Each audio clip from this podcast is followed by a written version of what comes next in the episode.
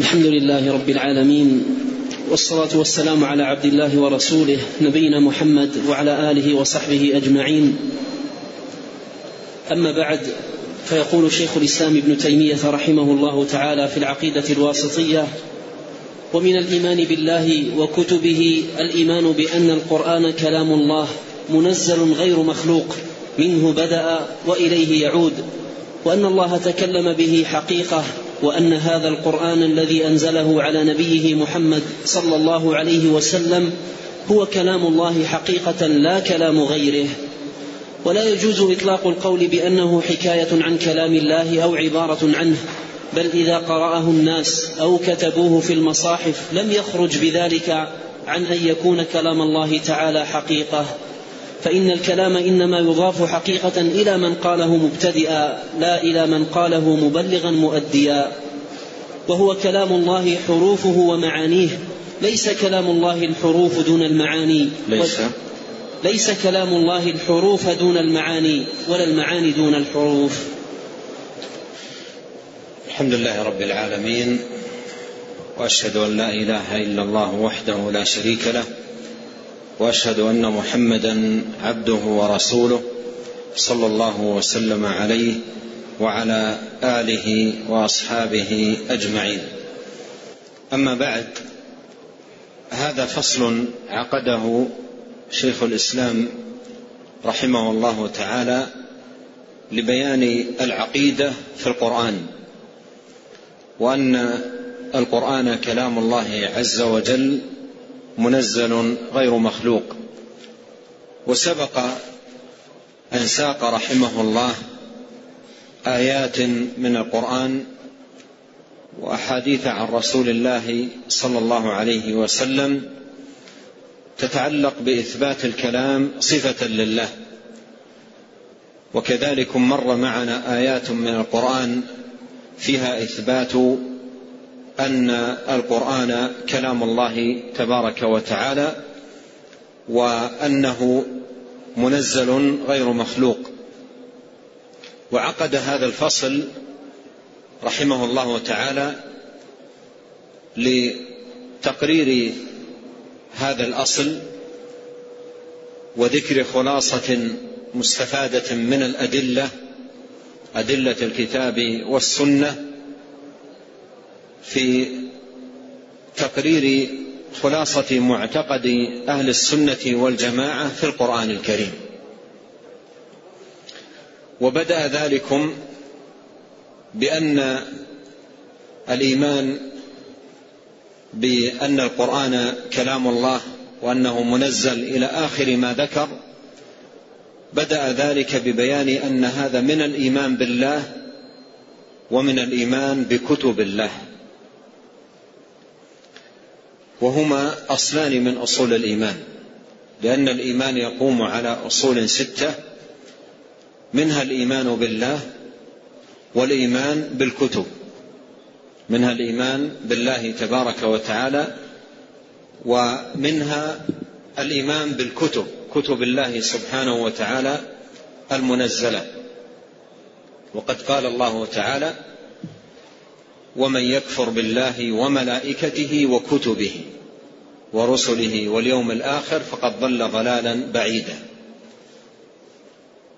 وقال: ليس البر أن تولوا وجوهكم قبل المشرق والمغرب ولكن البر من آمن بالله واليوم الآخر والملائكة والكتاب، أي الكتب، والنبيين. فالإيمان بالله هو أصل أصول الإيمان، والإيمان بكتب الله المنزلة هو من أصول الإيمان التي أمر الله عباده بالإيمان بها. فمن, فمن الإيمان بالله ومن الإيمان بكتب الله سبحانه وتعالى الإيمان بأن القرآن كلام الله منزل غير مخلوق. إذا من لم يؤمن بهذه العقيدة التي ساقها رحمه الله، فهذا خدش في إيمانه بالله من جهة، وخدش أيضا في إيمانه بكتب الله سبحانه وتعالى المنزلة من جهة أخرى. فهذا يقع في نوعين من الفساد والانحراف في أصلين من أصول الإيمان: الإيمان بالله والإيمان بكتب الله تبارك وتعالى المنزلة. قال: من الإيمان بالله وكتبه الإيمان بأن القرآن كلام الله، القرآن أي المنزل على محمد عليه الصلاة والسلام بلسان عربي مبين، الذي ختم الله سبحانه وتعالى به الكتب، كما ختم ببعثة محمد عليه الصلاة والسلام الرسل، فالقرآن خاتمة الكتب المنزلة، ونبينا عليه الصلاة والسلام خاتم النبيين فلا نبي بعده، والقرآن خاتم الكتب فلا كتاب بعده. قال: الإيمان بأن القرآن كلام الله، أي هو جل شأنه الذي تكلم به، فهو كلامه سبحانه، منه بدأ، أي هو الذي جل وعلا تكلم به، سمعه منه جبريل ونزل به إلى محمد عليه الصلاة والسلام، ولهذا قال منزل، لأنه لأن القرآن كلام الله منزل أي من الله، كما قال الله تعالى: تنزيل الكتاب لا ريب فيه من رب العالمين. وقال جل وعلا: وإنه لتنزيل رب العالمين نزل به الروح الأمين على قلبك لتكون من المنذرين بلسان عربي مبين. فالقرآن كلام الله وهو منزل وهو منزل وقد كان نزوله على النبي عليه الصلاة والسلام في أوقات متفاوتة، لم ينزل عليه دفعة واحدة، وإنما نزل في أوقات متفاوتة عبر سنوات عديدة، يتنزل شيئا فشيئا بحسب الوقائع والأحداث والمناسبات. هكذا كان نزول القرآن على النبي عليه الصلاة والسلام. مر معنا قريبا قصة المرأة التي جاءت إلى النبي عليه الصلاة والسلام تجادله في زوجها، فلما فرغت نزل جبريل من الله بقول الله: قد سمع الله قول التي تجادلك في زوجها وتشتكي إلى الله. فنزل نزلت آيات القرآن وسوره في أوقات متفاوتة بحسب الوقائع والأحداث والمناسبات، ولا ينافي ذلك كون القرآن كله في اللوح المحفوظ في أم الكتاب. فنزول القرآن على محمد صلى الله عليه وسلم هو نزول كان من الملك الرسول الملكي جبريل من الله عز وجل، يسمع من الله وينزل به على محمد صلى الله عليه وسلم، كما هو واضح في قوله: وإنه لتنزيل رب العالمين نزل به الروح الأمين على قلبك لتكون من المنذرين لتكون من المنذرين.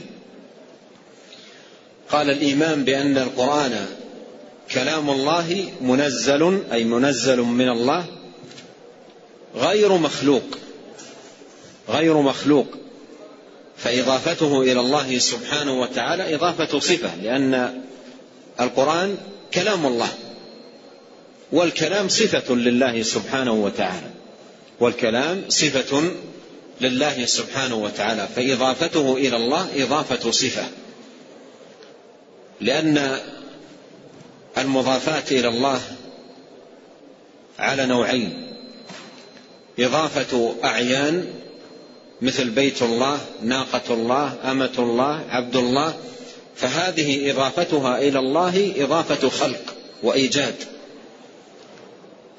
والنوع الثاني إضافة أوصاف كسمع الله وبصر الله وعلم الله وقدرة الله وكلام الله، فهذه إضافتها إلى الله سبحانه وتعالى إضافة وصف. فالقرآن كلام الله منزل غير مخلوق. وكلمة غير مخلوق أصبحت بسبب انتشار بدع أهل الكلام الباطل النافين لكلام الله عز وجل، أصبحت جزءا من المعتقد لا بد منه، بل لا يتمحص المعتقد ولا يستبين إلا بها. وذلك أن من أهل البدع من يضيف الكلام إلى الله ولا يمانع في إضافة الكلام إلى الله، ولكنه يرى أن نوع هذه الإضافة إضافة خلق، مثل بيت الله، كلام الله عنده مثل بيت الله وناقة الله ونحو ذلك، فالإضافة إضافة خلق. فأصبح لا يتمحص معتقد الشخص إلا أن يقول كلام الله غير مخلوق، فإذا قال غير مخلوق خرج من بدعة أولئك الذين يضيفون الكلام إلى الله سبحانه وتعالى إضافة خلق، الذين يضيفون الكلام إلى الله لكنهم يجعلون الإضافة إضافة خلق. فإذا أصبحت هذه الكلمة جزءا من المعتقد، وعليها أجمع السلف أجمع السلف رحمهم الله أن القرآن كلام الله غير مخلوق. والإمام اللالكائي في شرح الاعتقاد نقل عن أكثر من خمسمائة نفس من أئمة السلف رحمهم الله يجمعون على ذلك، ونقل أقوالهم كلهم بالأسانيد واحدا تلو الآخر. فالقرآن كلام الله غير مخلوق فالقرآن كلام الله غير مخلوق منه بدأ وإليه يعود. منه بدأ أي ظهر، فهو جل وعلا الذي تكلم به لا غيره، كما مر معنا في الآية تنزيل الكتاب لا ريب فيه من رب العالمين. فمن هنا للابتداء، فالكلام من الله بدأ أي هو الذي تكلم به، منه بدأ وإليه يعود. قيل في معنى إليه يعود قولان كلاهما حق. قيل إليه يعود أي وصفا، إليه يعود أي وصفا، فالقرآن بأي اعتبار تلي في الصدور، تلي بالألسن، حفظ في الصدور، كتب في السطور، إلى الله يعود أي وصفا، هو هو صفة الله. وسيأتي معنا قريبا أن الكلام يضاف إلى من قاله ابتداء لا إلى من نقله أداء. فإليه يعود أي يعود وصفا، فهو أينما توجه كلام الله. إلى الله يعود أي وصفا، هو صفة لله سبحانه وتعالى. وقيل إليه يعود أي عندما يسرى عليه فيرفع من المصاحف في آخر الزمان، فلا يبقى في المصاحف ولا يبقى في الصدور، لا يبقى منه شيء، ويرفع إلى الله سبحانه وتعالى. هذا حق وذاك حق. إليه يعود أي إلى الله سبحانه وتعالى. وهذه الكلمة كلمة مشهورة عند السلف رحمهم الله تعالى، قالوا القرآن كلام الله غير مخلوق منه بدأ وإليه يعود، وأن الله تعالى تكلم به حقيقة، وأن الله تكلم به حقيقة أي هو الذي تكلم به بآياته وسوره وألفاظه وحروفه وكلماته. فنعتقد أن القرآن آياته وسوره وحروفه ومعانيه كلام الله، وسيأتي معنا قوله أن القرآن كلام الله ألفاظه ومعانيه. ليس الكلام ليس كلامه الألفاظ دون المعاني ولا المعاني دون الألفاظ. فالله عز وجل هو الذي تكلم به حقيقة، خلافا لمن يجعل القرآن كلاما لغيره ويزعم أن إضافته إلى الله سبحانه وتعالى إضافة خلق وإيجاد. وقد توعد الله سبحانه وتعالى من قال من المشركين إن, إن هذا إلا قول البشر، قال سأصليه سقر وما أدراك ما سقر، لا تبقي ولا تذر، لواحة للبشر عليها تسعة عشر. فتوعد جل وعلا من قال إن القرآن كلام البشر بأن يصليه النار وبئس المصير. فالذي تكلم بالقرآن هو الله عز وجل، فهو كلامه حقيقة. وأن هذا القرآن وأن هذا القرآن أي الذي يحفظ في الصدور ويكتب في السطور ويسمع من التالين ويرى في المصاحف بالأعين ويكتب على الأوراق، هذا القرآن أن هذا القرآن الذي أنزل على محمد صلى الله عليه وسلم هو كلام الله حقيقة لا كلام غيره، هو كلام الله حقيقة لا كلام غيره. وكونه يتلى أو يكتب أو يحفظ أو غير ذلك هذا لا يخرجه عن كونه كلام الله.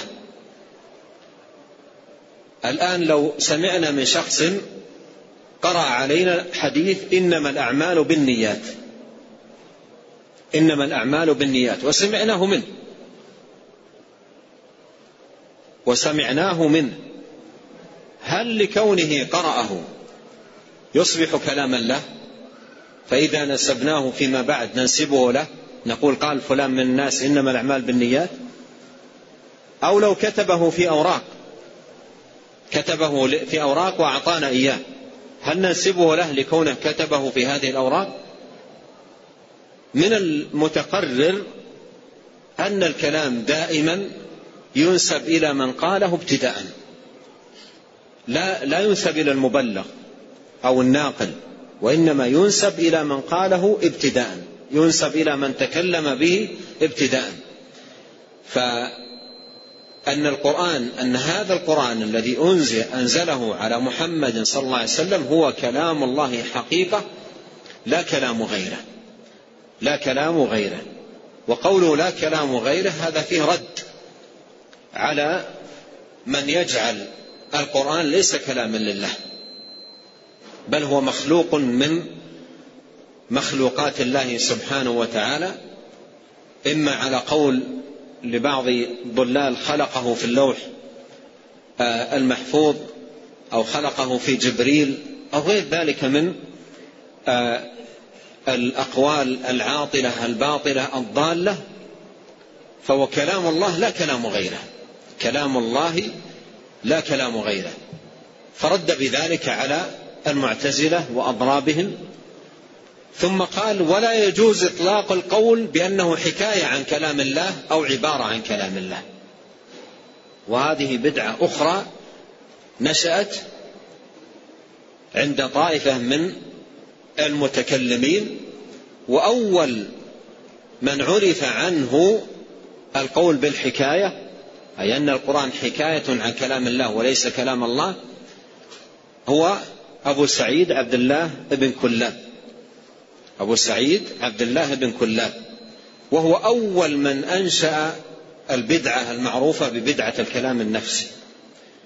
فقال الكلام الذي يضاف إلى الله وينسب إليه هو الكلام النفسي، أما الكلام اللفظي الحروف والأصوات والأمر والنهي ونحو ذلك هذا ليس كلام الله. إذن ما هو؟ قال هذا حكاية عن كلام الله هذا حكاية عن كلام الله. فإذا على قوله ما يتلى في المصاحف ويحفظ ليس هو كلام الله وإنما حكاية كلام الله سبحانه وتعالى. والحكاية من المحاكاة، الحكاية من المحاكاة، ومحاكاة الشيء فعلا أو قولا هو أن يقوم بنظيره وأن يفعل نظيره، أو أن يقول نظيره. عندما يقول حاكى فلان فلانا في فعله أي فعل مثله، أو حاكاه في قوله أي قال مثل قوله، قلده في قوله أو حاكى قوله. فكيف يقول قائل إن القرآن حكاية لكلام الله، أي أن أنه ليس كلام الله وإنما هو يحكي كلام الله. ومعنى يحكي كلام الله أي يحكي الكلام النفسي القائم في الله سبحانه وتعالى، وليس هو كلام الله، ليست الألفاظ ولا الحروف لله سبحانه وتعالى، وإنما هذا يحكي ذلك. ولما أظهرت عليهم الشناعة بهذا القول، وقد تحدى الله سبحانه وتعالى في القرآن أن يأتي أحد بمثله أو بسورة من مثله، فكيف يقال أصلا إنه حكاية لكلام الله وليس كلاما لله سبحانه وتعالى؟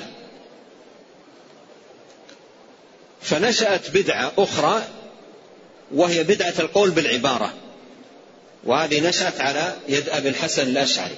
القول بالعبارة، أن القرآن عبارة عن كلام الله، عبارة عن كلام الله، وكلام الله عندهم هو كلام النفسي، كلام النفسي. أما هذا الكلام الذي هو بحروف وألفاظ وكلمات فهو عبارة عنه، عبارة عنه. لتوضيح المراد بالعبارة، لو قدر أن شخصا لا يحسن الكلام، شخصا لا يحسن الكلام، لا يحسن أن يتكلم، أخرس، لا يحسن الكلام، ثم أشار بإشارات، فأحد المتكلمين رأى إشارته وعلم ما يريد وقال فلان يقول كذا وكذا وكذا، أصبح بقوله فلان يقول كذا وكذا عبر عما في نفسه، هذا الذي لا يستطيع أن يتكلم عبر عما في نفسه، فيكون قول هذا القائل عبارة عن كلام هذا غير المتكلم، وليس هو كلامه وإنما عبارة عنه، عبارة عن كلامه وليس هو كلامه. وهؤلاء يعتقدون هذا الأمر في كلام الله سبحانه وتعالى، أن القرآن عبارة عن كلام الله سبحانه وتعالى وليس كلام الله جل وعلا، تعالى الله عما يقولون. وسبب نشأة هذه البدعة أن أصل من أنشأها وهو ابن كلاب بدأت معه لرد شبهة المعتزلة وإلزاماتهم، فأراد أن يرد شبهة المعتزلة وإلزاماتهم الباطلة المبنية على قياس الله تعالى بخلقه في كلامه، فأراد أن يرد بدعتهم، فأنشأ هذا القول الذي هو الكلام النفسي، وقال هذا الذي نثبته ونضيفه إلى الله سبحانه وتعالى، أما الألفاظ توراة إنجيلا قرآنا أمرا نهيا حرفا كلمة آية، هذا كله ليس كلام الله، هذا كله ليس كلام الله سبحانه وتعالى، وإنما هو حكاية عنه. ثم بعد ذلك جاءت المقالة بأنه عبارة عن كلام الله. فيقول المصنف ولا يجوز إطلاق القول بأنه حكاية عن كلام الله أو عبارة عنه، فكل من القولين باطل، كل من القولين باطل. ومؤدى هذين القولين ونتيجتهما جحد أن القرآن كلام الله، جحد أن القرآن كلام الله، فعلى قول أنه حكاية وعلى قول آخر أنه عبارة. قال ولا يجوز إطلاق القول بأنه حكاية عن كلام الله أو عبارة عنه.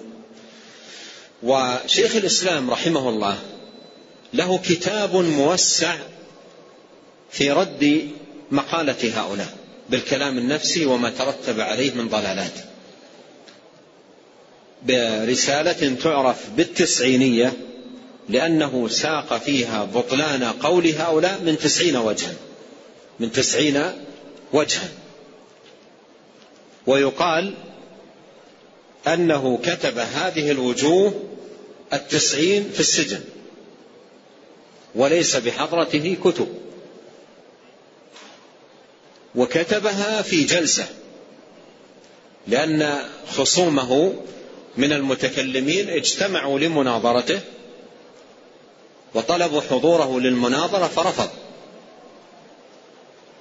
فكتبوا له ورقة، وذكر أن الورقة التي كتبوها مزقوها عدة مرات، ورقة واحدة يكتبون ثم يمزقونها ويعيدون كتابتها من جديد حتى يضبطون ألفاظهم، فمزقوها أكثر من مرة، ثم بعثوا بها إلى ابن تيمية وهو في السجن في اعتراضات منهم عليه في هذه الورقة، فقال أخبرهم أن هذا الكلام باطل من وجوه، الأول الثاني الثالث، قال لا أحسن نقل هذا الكلام اكتبه لي، فجلس وكتب تسعين وجها في رد بدعة هؤلاء بالقول بالكلام النفسي، وهي مطبوعة محققة في ثلاث مجلدات في ثلاث مجلدات لكن حجمها بسبب التحقيق، وإلا هي بدون ذلك تكون في مجلد واحد. قال بل إذا قرأه الناس أو كتبوه بذلك في المصاحف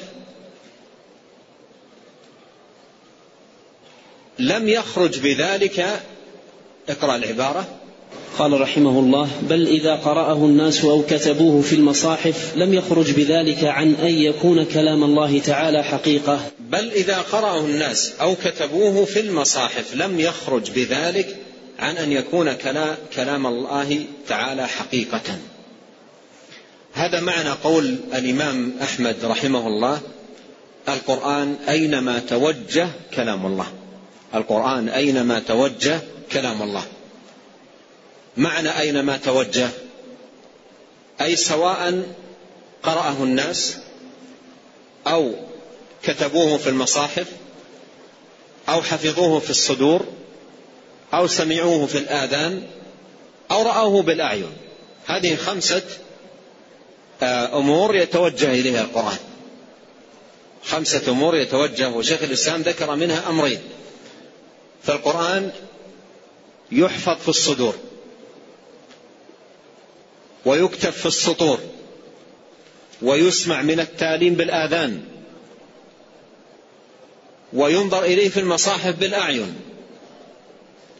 ويقرأ بالألسن، فهذه خمسة أمور يتوجه إليها، فهو أينما توجه كلام الله. قال الله تعالى وإن أحد من المشركين استجارك فأجره حتى يسمع كلام الله. هل تلاوة التالي له أخرجته عن كونه كلام الله؟ قال حتى يسمع كلام الله، فتلاوة التالي له لم تخرجه عن كونه كلام الله، وكتابة الكاتب له في السطور في الأوراق لا تخرجه عن كونه كلام الله، سماع السامع له بالآذان لا يخرجه عن كونه كلام الله. ولهذا يقول بل إذا قرأه الناس أو كتبوه في المصاحف أو أيضا سمعوه بالآذان أو نظروا إليه بالأعين أو حفظوه في الصدور لم يخرج بذلك عن أن يكون كلام الله حقيقة. لماذا لم يخرج بذلك عن أن يكون كلام الله حقيقة؟ لماذا؟ يأتيك الجواب. قال فإن الكلام إنما يضاف حقيقة إلى من قاله مبتدئا لا إلى من قاله مبلغا مؤديا. الكلام يضاف حقيقة إلى من قاله مبتدئا. ومثلت لكم بمثال على ذلك حديث إنما الأعمال بالنيات. الآن هذا الحديث إذا كتبه كاتب في أوراق أو ألقاه ملقٍ في درس أو نحو ذلك، هل هذه التوجهات التي توجه إليها هذا الحديث هل تخرجه عن, عن, عن كونه كلام النبي عليه الصلاة والسلام؟ الجواب لا. لماذا؟ لأن الكلام إنما يضاف حقيقة إلى من قاله مبتدئا لا إلى من قاله مبلغا مؤديا.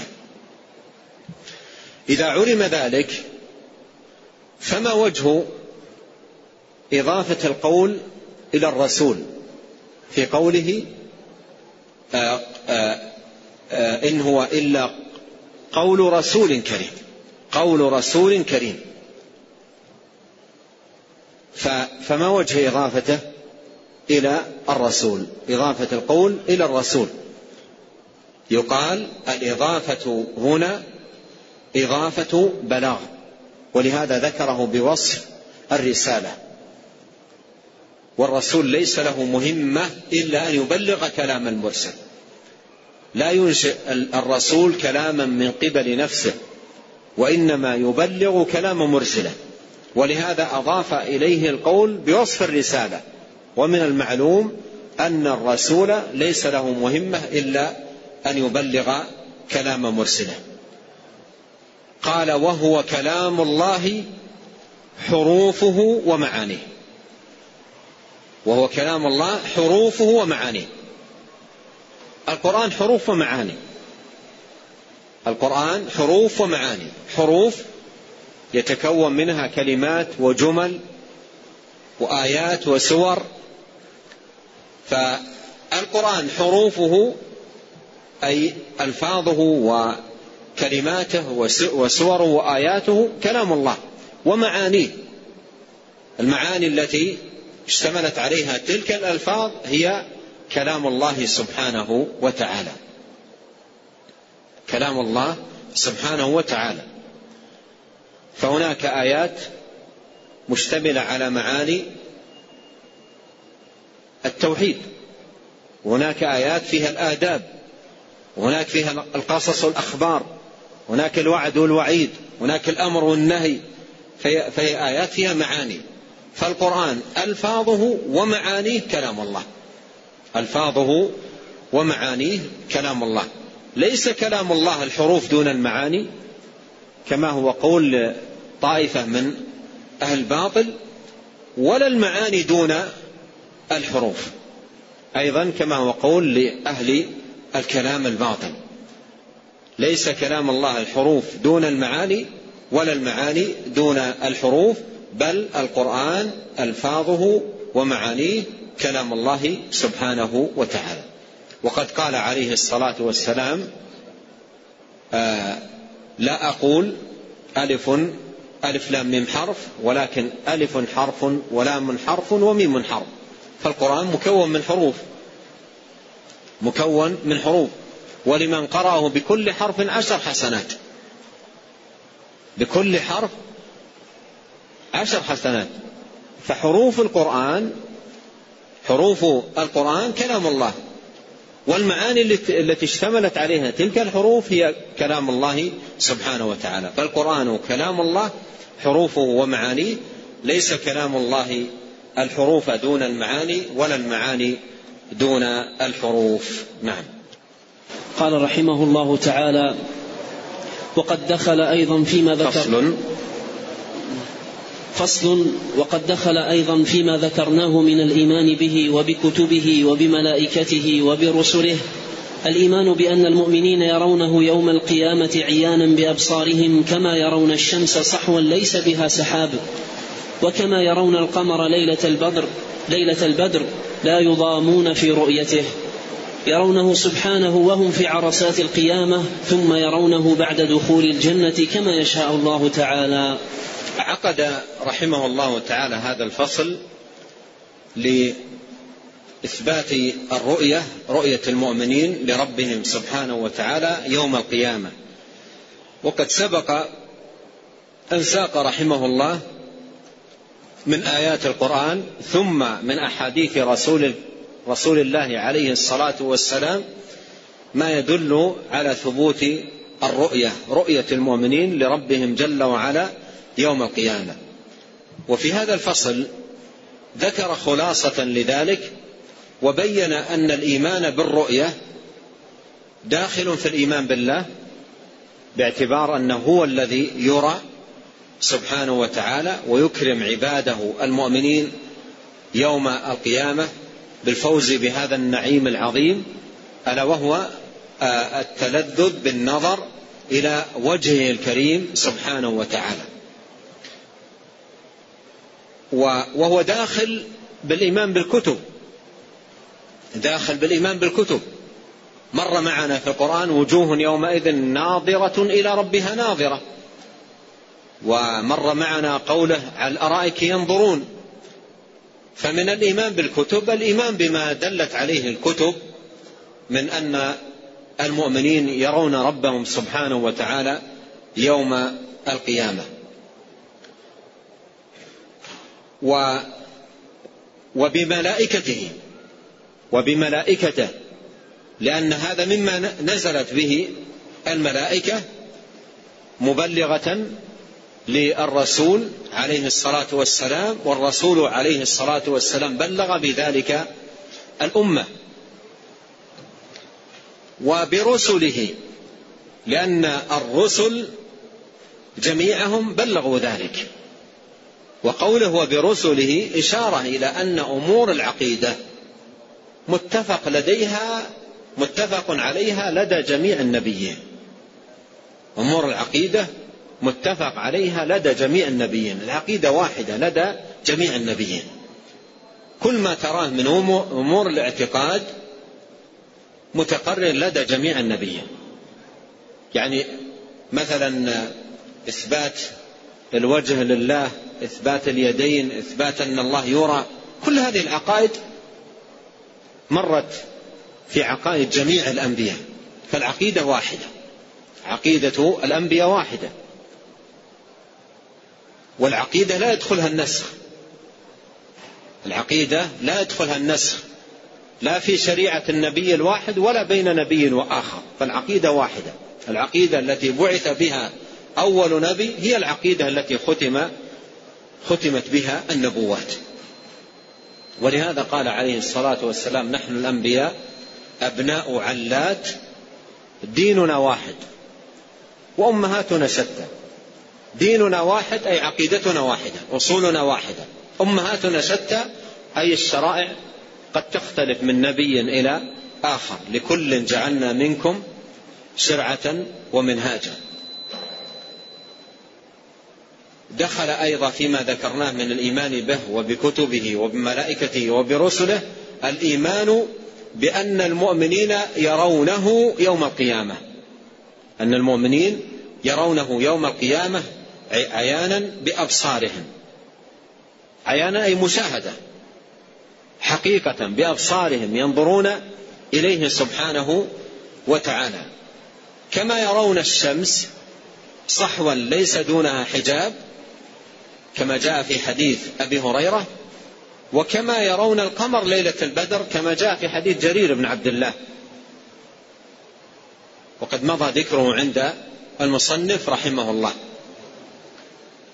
لا يضامون في رؤيته، لا يضامون في رؤيته أي لا يحصل لهم ضيم، لا يضامون في رؤيته لا يحصل لهم ضيم في الرؤية بأن يراه البعض دون البعض، بل جميع أهل الإيمان يكرمهم الله سبحانه وتعالى بالرؤية بلا ضيم لأحد. لا يضامون في رؤيته، يرونه سبحانه وهم في عرصات القيامة، ثم يرونه بعد دخول الجنة كما يشاء الله سبحانه وتعالى، كما يشاء الله سبحانه وتعالى. والرؤية التي تكون في عرصات يوم القيامة هذه عندما يجيء جل جلاله للفصل بين العباد. قال الله جل وعلا: وجاء ربك والملك صفا صفا وجيء يومئذ بجهنم يومئذ يتذكر الإنسان وأنى له الذكرى. هل ينظرون إلا أن يأتيهم الله؟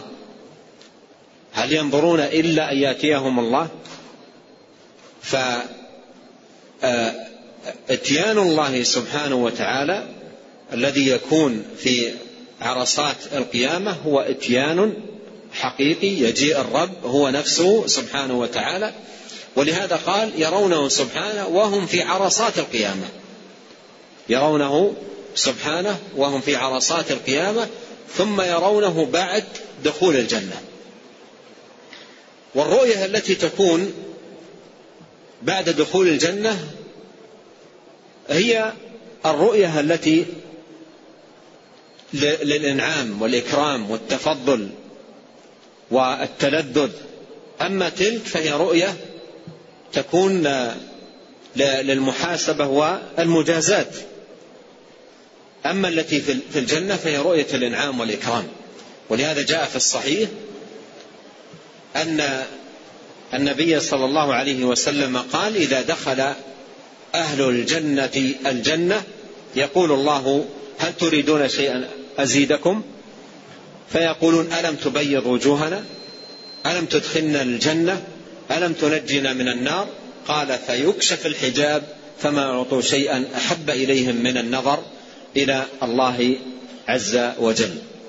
نسأل الله الكريم رب العرش العظيم بأسمائه الحسنى وصفاته العليا وبأنه الله الذي لا إله إلا هو أن يكرمنا أجمعين بلذة النظر إلى وجهه الكريم والشوق إلى لقائه في غير ضراء مضرة ولا فتنة مضلة. اللهم زينا بزينة الإيمان واجعلنا هداة مهتدين. والله تعالى أعلم، وصلى الله وسلم على عبده ورسوله نبينا محمد. نعم. أحسن الله إليكم وبارك فيكم ونفعنا الله بما قلتم وغفر الله لنا ولكم وللمسلمين. يقول هذا السائل: هل رؤية المؤمنين لربهم تكون متفاوتة كل على حسب إيمانه؟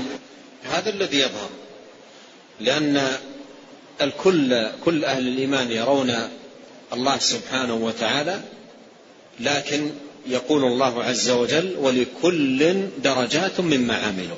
نعم. أحسن الله إليكم. يقول: قال شيخ الإسلام ابن تيمية رحمه الله: ولم يقل أحد من السلف أنه مخلوق أي كلام الله وأنه قديم، بل الآثار المتواترة عن السلف والصحابة والتابعين لهم بإحسان أنهم يقولون القرآن كلام الله، وأول من قال أنه مخلوق الجعد بن درهم وصاحبه الجهم، وأول من قال هو قديم عبد الله بن سعيد بن كلاب. قال: فهل يقال أن من قال أنه قديم النوع يكون من هذا القول؟ لا. تحت قول عبده.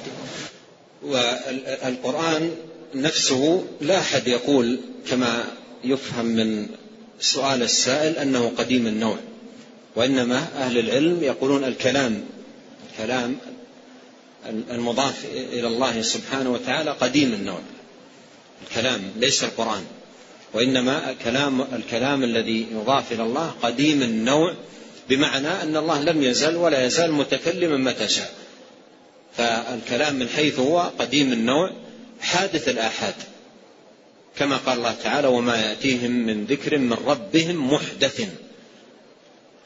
نعم. أحسن الله إليكم. يقول: ما الدليل على أن جبريل سمع القرآن من الله عز وجل؟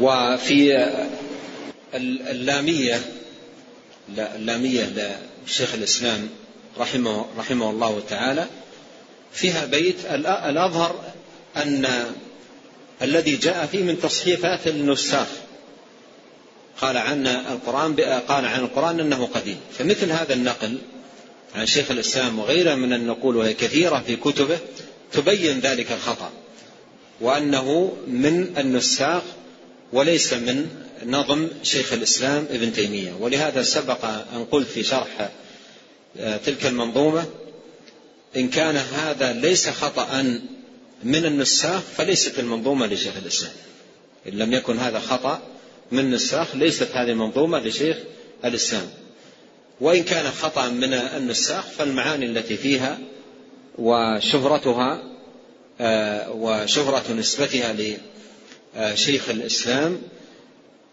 تكون له رحمه الله تعالى، ويكون هذا البيت من أخطاء بعض النساخ. وكما يقال النساخ مساخ، يعني كثيرا تتحول أو تتحرف كلمات بسبب الناسخ وليس بسبب المصنف. نعم.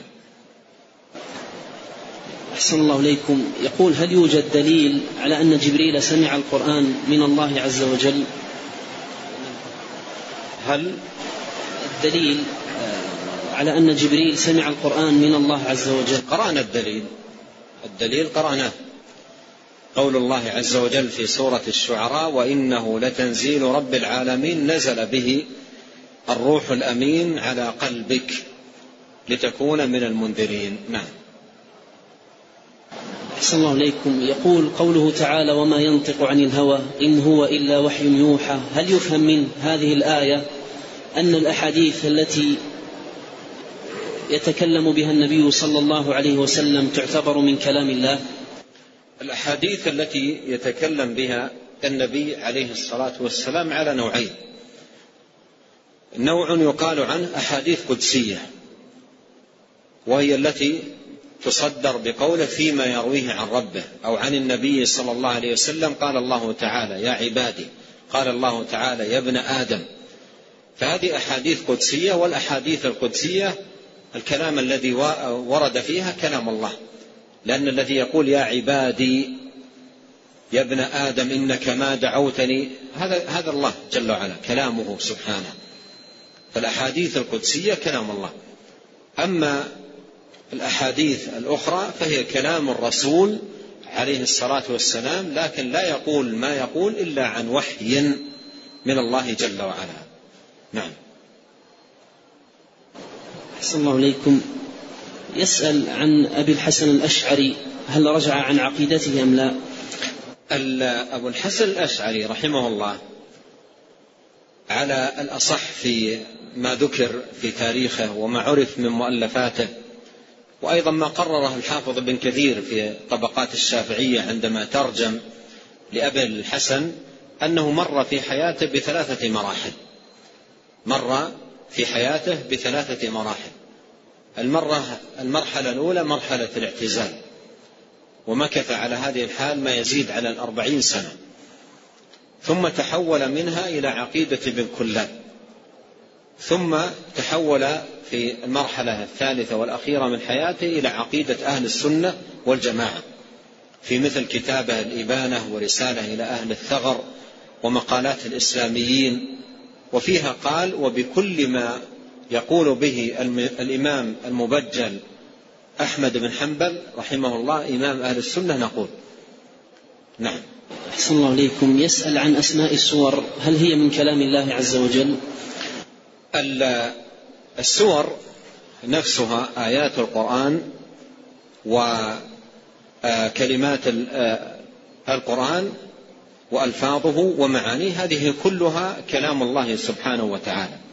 وأما أسماء السور، وكثير من السور لها أسماء عديدة، فهي مأخوذة من مضامين تلك السور وألفاظ وردت في تلك السور، فالبقرة لذكر البقرة فيها، النحل لذكر النحل فيها، النساء لذكر النساء فيها، وهكذا. نعم. أحسن الله إليكم. يقول: فسر بعض الصحابة الساق بمعنى الشدة، وبعضهم فسره بأنه صفة من صفات الله كما جاء في الحديث، فهل هذا يدل على أن الصحابة كانوا يختلفون في العقيدة؟ لا، لا يدل على ذلك، لأن الجميع يثبتون الصفة، لكن لما جاءت هذه اللفظة في الآية منكرة يوم يكشف عن ساق، حصل هذا الاختلاف، هل هذه الآية من آيات الصفات أو ليست من آيات الصفات. وأما الصفة من حيث هي وصفات الله من حيث هي لا خلاف بين الصحابة والتابعين لهم بإحسان في شيء منها. نعم.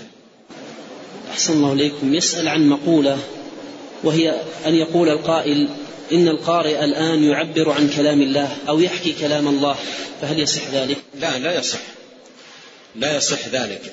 القارئ عندما يقرأ يقرأ كلام الله سبحانه وتعالى. وإن أحد من المشركين استجارك فأجره حتى يسمع كلام الله، فهو يقرأ كلام الله سبحانه وتعالى لا يحكيه ولا يعبر عنه، وإنما يقرأ ويتلو كلام الله عز وجل. أتلو ما أوحي إليك، فهو تالي لكلام الله. الذين آتيناهم الكتاب يتلونه، وإذا قرأناه فاتبع قرآنه، لا تحرك به لسانك لتعجل به، إن علينا جمعه وقرآنه، فإذا قرأناه فاتبع قرآنه. فالتالي الذي يتلو القرآن ليس معبرا ولا حاكيا، وإنما هذه في عقيدة هؤلاء الذين أشار شيخ الإسلام إلى أنه لا يجوز إطلاق العبارة ولا الحكاية. نعم. أحسن الله إليكم. يقول يستدل من يقول بالكلام النفسي بقوله تعالى ويقولون في أنفسهم، فما مدى صحة هذا الاستدلال؟ استدلال في غير محله استدلال في غير محله لأنه ناشئ عن حمل لهذه الآية على غير معناها. ويقولون في أنفسهم، هنا القول مقيد، لأن القول له ثلاث حالات. الحالة الأولى أن يأتي مطلقا أن يأتي مطلقا والحالة الثانية أن يقيد بالنفس، والحالة الثانية أن يقيد باللسان، يقولون بأفواههم. فالقول عند عند الإطلاق يتناول قول القلب واللسان، مثل قولوا آمنا بالله قولوا آمنا بالله. فهنا قوله يقولون في أنفسهم أي يزورون كلاما في أنفسهم أو يجعلون كلاما في أنفسهم، فقيد الكلام بالنفس قيد الكلام بالنفس أو القول في النفس بمعنى أنه زور، مثل قول القائل زورته في نفسي كلاما، قاله في نفسه أي زوره في نفسه. لكن متى يعد كلاما له؟ متى يعد كلاما له؟ بمجرد تزويره للكلام في نفسه أو بالتكلم؟ يأتيك الجواب في الحديث، إن الله تجاوز عن أمتي ما حدثت به أنفسها ما لم تفعل أو تتكلم. فلا يعد كلاما ما دام حديثا للنفس أو شيئا مزورا في نفس الإنسان، لا يعد كلاما له إلا إذا تكلم به وتلفظ به. نعم. أحسن الله إليكم. يقول تمر بالإنسان أوقات يحس أن إيمانه يزيد وأنه في راحة قلب عظيمة، ومرة يحس بضيق وهم، فما السبب وما هو العلاج؟ النفس لها إقبال وإدبار ومد وجزر وزيادة ونقص، هذه حال النفس، وللزيادة أسباب وللنقصان أسباب. والمطلوب مجاهدة النفس والاستعانة بالله، كما قال عليه الصلاة والسلام احرص على ما ينفعك واستعن بالله. إذا أقبلت النفس وانشرح الصدر يغتنم العبد الفرصة ويستكثر من الخيرات، وإذا أحجمت وتلدنت يمسك بالفرائض يمسك بالفرائض ولا يضيع شيئا منها، لأن بعض الناس إذا تلدنت نفسه حتى الفرائض يتركها والعياذ بالله، حتى الفرائض يتركها. فالفرائض لا يتركها الإنسان على أي حالة كان، من رخاء أو شدة ضيق أو هم أو غير ذلك. لكن إذا ارتخت النفس ارتخت النفس على الإنسان أن يمسك بالفرائض مهما كانت حاله، ويتجنب المحرمات مهما كانت حاله. وإذا أقبلت نفسه عليه أن يغتنمها للاستكثار من الخيرات والتزود من الرغائب والمستحبات. نسأل الله الكريم أن يعيننا أجمعين على ذكره وشكره وحسن عبادته، وأن يمن علينا جميعا بالعلم النافع والعمل الصالح، وأن يهدينا إليه صراطا مستقيما. اللهم اقسم لنا من خشيتك ما يحول بيننا وبين معاصيك، ومن طاعتك ما تبلغنا به جنتك، ومن اليقين ما تهون به علينا مصائب الدنيا. اللهم متعنا بأسماعنا وأبصارنا وقوتنا ما أحييتنا، واجعله الوارث منا، واجعل ثأرنا على من ظلمنا، وانصرنا على من عادانا، ولا تجعل مصيبتنا في ديننا، ولا تجعل الدنيا أكبر همنا ولا مبلغ علمنا، ولا تسلط علينا من لا يرحمنا. سبحانك اللهم وبحمدك، أشهد أن لا إله إلا أنت، أستغفرك وأتوب إليك. اللهم صل وسلم وبارك على عبدك ورسولك نبينا محمد وآله وصحبه أجمعين.